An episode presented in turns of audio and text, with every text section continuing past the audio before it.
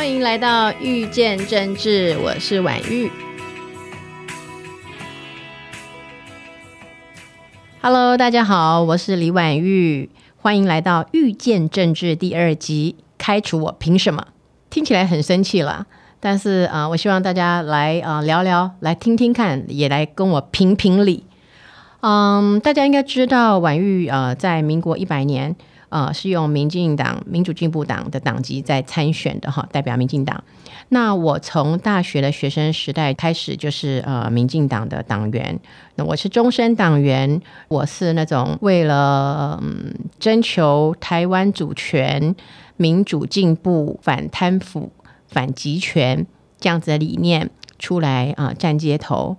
那当时呢，走街头的时候，一个理想就是觉得说，很多人都说啊，你民进党东西几瓜没追准呢，好像只有劳工、农民、社会上比较收入较低的阶层才会参加民进党，都是在那里胡乱吵闹。当时给大家的感觉是这样。那甚至比如说，我跟有一些朋友哦，走可能在走在路上，半夜可能呃去玩夜店回来的时候，在路上散步，旁边就一台摩托车啪骑过去，就会有人说：“妈的，死台客！”嗯，然后我就会听了之后就觉得嗯很北宋，我就拍拍他说：“哎、我台妹啊，你有比我屌吗？是不是？”嗯、我就觉得说，怎么会“台”这个字好像等于是他们以为的，就是啊，欢景令的是幺八叉，民进党的都是安内。大家还印象深刻吧？那个时候呢，呃，谢长廷，我记得那时候在选举的时候，应该就差不多是会输给马英九，蛮明显。选前一天的时候，很多台北市的各大餐厅已经很多人成群结队的在庆祝哦。然后我就穿着一件黑 T 恤，上面写“逆转胜”，大家还记得那件衣服吗？我就到处去怎么样逆转胜，逆转胜，然后就被很多人丢那个湿纸巾，就说走开了，李婉玉，你滚啊，不要在这里跟我们吃饭。可是我就是，反正我就是坚持我的理想。因为那时候走，话说回来，说走街头，就是因为，呃，那时候就是因为大家就是看不起台湾人，那我就觉得，我就穿了 T 恤短裤，好、背了背背包背了我就去走，因为我相信在台北市游行的时候，很多高楼大厦的人他不会下来参加，可是他会在楼上看，他往下看，他会看到，哎，其实也有这种女生在走街头，哎，那是为什么？哦，这个政府，这个这个社会是怎么了？大家可能会引起一些人的注意，然后进而去想一想啊、哦，所以这个就是我当时想要做的事情。然后那时候走街头的时候遇到的一些人啊、就是都是一个人走的，我印象很深刻，有有林家龙。好、我还记得经过台大的时候，哦，我进去借厕所的时候，然后家龙说：“哎，你怎么也会来这里走街头？”这样，那好几次碰到，所以呃，算是呃街友，不是街友了，游行的友这样。那呃，这是我那时候呃想要做的民主进步的运动的事情，所以我也选择加入民主进步党，而且我那时候就阿萨利就一加入就是终身党员。然后后来呢，当我呃一百零四年就是在新北市第二届要选举的时候，民进党有所谓的初选，党内初选就是全民民调。六个选五个，我李婉玉在板桥区民调是零分，所以被淘汰。我居然是零分被淘汰的那一个，怎么想都觉得是不可能。因为以我四年的表现，我相信大家如果有兴趣，新北市议会的网站咨询的影音是公开的，大家都可以点进去看。我觉得我不论是在问政咨询，还有我的勤跑基层，尤其是公庙，我更是走透透。我不是打高空的人，我是让你们每天都看得到我、找得到我的人。而且那个时候，房间就已经有呃流行一句话，就是说，你要是有任何疑难杂症，你去找李婉玉服务处啊，做被告啊，你找谁的服务处都没用。因为呢，我的个性就是拼命三郎，我是几乎是使命必达。我即使做不成，我不会像人家怎么文来文往了哈，我就是发一个文给公部门，然后副本给你，就一般民众不知道，就看到这个就哦有有有，他有在处理。其实我的处理方式，我就是一定会找到对的人去现场做会刊，或针对这个问题做一个嗯协调会讨论，找出真正可以解决事情的方式。如果会刊，我们就会有会议记录，同时就下结论啊，一周之内我们要做到什么样的程度？可能两周之后我们就是完成这件事情，或者是哦，当下大家有一个协议的共识，就往这个协议的方向走。我不会说文来文往，文到了之后就是又要两个礼拜后再文去，就是两个礼拜就是拖来拖去。你以为哦，他有在帮你处理，其实他也是敷衍的 手段之一啊。我是这样子扎扎实实的，那每天很早就出门，半夜十一点回到家吃泡面加蛋是我的生。生活日常，可是我这么拼的结果，居然呃在第二届的时候初选是零分，那我就觉得这样不对。然后那个时候的新北市党部主委呢，还跟我讲说：“哎，婉玉你要去登记哦，否则国民党的女生一票就当选了。”好，我们现在不讲名字是谁嘛，因为没有针对性，可是这个就是真实的事件。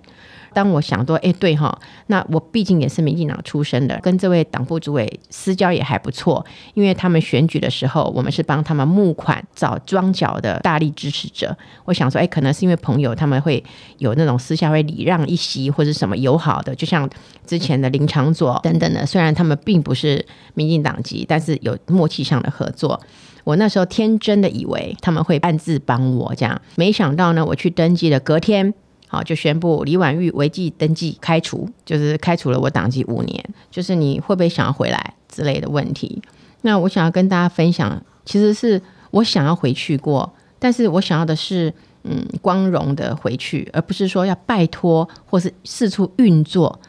就是什么时代了？可是现在还是到处充斥着这种要运作，然后派系谁跟谁合，谁才可以坐什么位置，谁才可以不可怎不可以怎么样？就是到现在号称民主进步的民进党，居然还是是这样子的方式，所以这也是让我说觉得有点失望。嗯，我这次本来因为四年五年到了，我可以回去，那地方支持者也是非常热心嘛，就说那那赶快回去啊，就是辣台派啊，就是支持小英辣台派，我们赶快回去这样。那我就说 OK 啊，没问题，那就申请。那但是如果是要刁难，或者是用这种苛刻的方式把我当皮球踢来踢去，那就大可不必这样。那他们就说：“哎呀，你不要意气用事了，还是先回去再说。为了选举，你也是要回来这样。”然后他们就把我证件就送出去了。就果不其然，就在我的预想之内，在地方党部开会的时候，他们就说：“啊，这是中央的议题，中央的问题，要让中央党部去做处理。”中央呢，那时候发了新闻稿，大家报纸、Google 什么都可以看得见，就是说中央党部说，那这是你们新北市的党员，就地方党员自己处理。然后又有人说，我是要应该要循阿扁的模式回民进党，就是我就觉得很奇怪，因为啊，如果是一个正常的党，他应该是欢迎所有的人支持我的理念，我当然越多人越好，支持我赶快加进来。但我们现在是什么状况？我们现在是。某个人身上可能有好几百个党员帮他们交党费啊，就这样子变成一个投票部队。好，这个是事实。再来就是说，像我们真正真正有理念、真正支持的，不行哦，因为你跟我有利害冲突，所以我必须要去找后面更多的大人来去说啊，某个派系的大佬或是哪一些大佬，然后来去说啊，让婉玉加回来，我们可以有什么条件交换或者什么东西，就是又是这种运作的模式、桥的模式。这个其实跟我之前一直信仰的这个民主进步真的是有违背，所以我就很挣扎。就是虽然是为了选举，应该要回去，但是因为又是这种情形，他们越是这样子，我就越不要，我就越不要去做任何的运作。我觉得一切都是顺其自然。我觉得总是我都是想老天自有安排。如果他们觉得我是一个力量，他们会要我回去，他们会接受我，那我觉得这个是大家一起进步。那如果为了这样子斗争，又是斗来斗去，然后我去可能会卡到谁，又怎么样的？这种只是为了私人党派的利益，而不是为了民众的最大利益而做考量。那这样子的党，我也不想要回去了。嗯，那就最后可能有一些本来也不喜欢民进党的人，就说啊，你别也不要去跟他们参加啦。你这样子无党很好，我们反正我们支持你，也不会。太过为难，就是说，虽然说朋友有私交了哦，所以呃，当然拜托他们还是偶尔会支持一下我，但是有的时候他们就说看到那个党徽就是改不下去，这种人也有。但是呢，更多的人是哦，自己的人觉得说哦，我可能会如果是在这个呃民进党会牵涉到，就是会抢到他的族群或什么的，而就是用了各种方式不让我回去，或者甚至就是一些耳语，就是。去伤害我，然后去伤害可能党员之间的情感，造谣的、发黑函的，反而让我变成哎，有的人会误会就觉得说啊，你本来是民进党，你怎么会来伤害民进党？我觉得没有人可以伤害得了谁。就是说我只是很多时候我选择说实话，然后我不选择为了呃某些目的去造谣，或者是去为了去攻击而去讲出伤害的话语。可是反而就变成就像现在很流行的这种什么网络网军一样。我觉得说我每一天扎扎实实的在路上走啊，我每天跑行程，你们在板桥常常都可以看得到我。为什么要透过网络去认识我，认识那个被妖魔化后的我？可是没有办法，这就是时代。很多人就是没有看得到我，而且现在很多年轻人，他们根本不会参加所谓什么里长办的所有活动，什么里民上面的社团或地方上的社团，大家都为了经济，每天上班下班都很累了。不会有时间去做这些事情，然后偶尔就划划手机，看看新闻，或看看一些社群上面传的东西。所以在这个时代的氛围下，我也必须要妥协。除了我地方扎实的走以外，我还是必须要在网络上做一些自己正面的东西的一个 promote。因为以前我总是觉得为善不欲人知，就是自己做什么总是人家会知道，错。现在的人就是不会知道，时代不一样，社会不一样了，每个人生活的范围、轨轴也已经都不一样了，所以就是没有像以前这样，比如敦亲睦邻的情感，有什么事情就是大家会诶一传十，十传百，不是现在大家你连隔壁邻居或楼上楼下谁，你可能都不认识，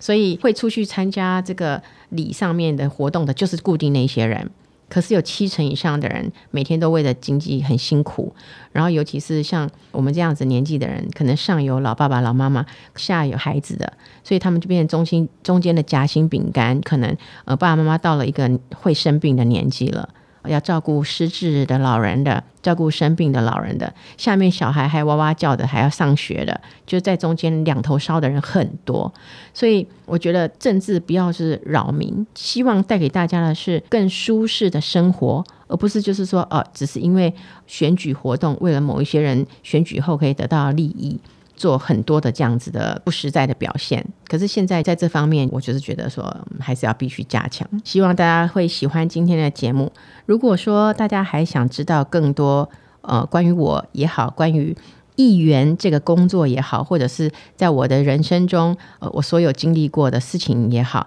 都欢迎大家可以到李婉玉粉丝专业，你们可以留言给我，通常我都是会自己会看，帮我点个赞，关注一下我的 podcast，有新的 podcast 就会通知大家。那很轻松，喝喝咖啡边听听我的故事哦。在这边顺便跟大家预告一下，八月二十六号我会有一个新书发表会。那呃，我又写了一本书，就是呃，很多的朋友希望我写的这本书，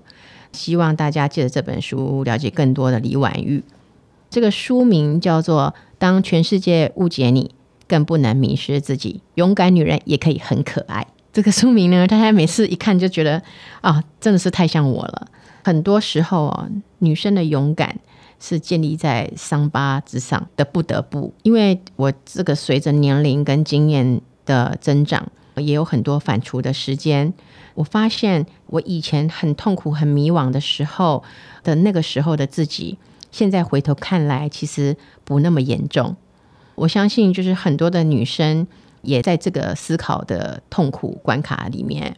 所以我很希望借着我的经验的分享，让这个还在的黑暗中摸索的你们，可以点上一个灯，就是让大家可以少走一点荆棘冤枉路了。或者你觉得说，哎，自己好像很惨，看看我的故事之后，发现，哎，其实婉玉觉得好像更惨，她现在都还可以活活得好好的，还可以这样开心，那我的这些事情好像也不算什么。那如果说可以让大家有得到一个像这样子的一个启发，诶，我觉得有的时候你某一个点的想通，你的人生就通了。如果说我可以带给大家一些像这样子的东西，我觉得呃，我以前受过的伤就一点一点的变得比较值得了。那里面有我的呃求学过程，我以前当过华航的空服员，当过台湾高铁的工程师，盖过北宜高速公路，我做过民意代表。我的工作的经历算是丰富，然后而且很多元